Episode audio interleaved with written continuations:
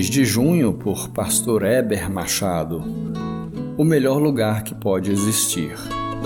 Sujeitem-se uns aos outros por temor a Cristo. Efésios 5, verso 21. Ao orientar a igreja em Éfeso, o apóstolo Paulo legou-nos orientações que são muito preciosas para a nossa reflexão em relação à vida familiar. Ele falou de respeito, amor e obediência. Às mulheres, ele diz que respeitem seus maridos. Aos maridos, que amem suas esposas de uma forma parecida com o amor de Cristo para com a igreja. Aos filhos, que sejam obedientes.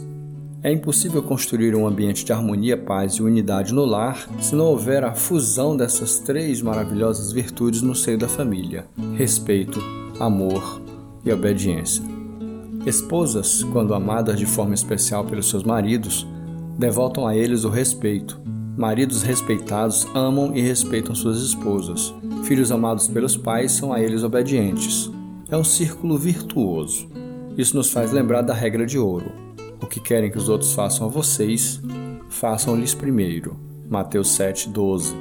Quem deseja obter o respeito no lar deve respeitar aos entes queridos. Quem deseja ter um lar cheio de amor deve devotar amor aos familiares. Quem deseja que sob o teto haja obediência, seja obediente primeiramente a Deus.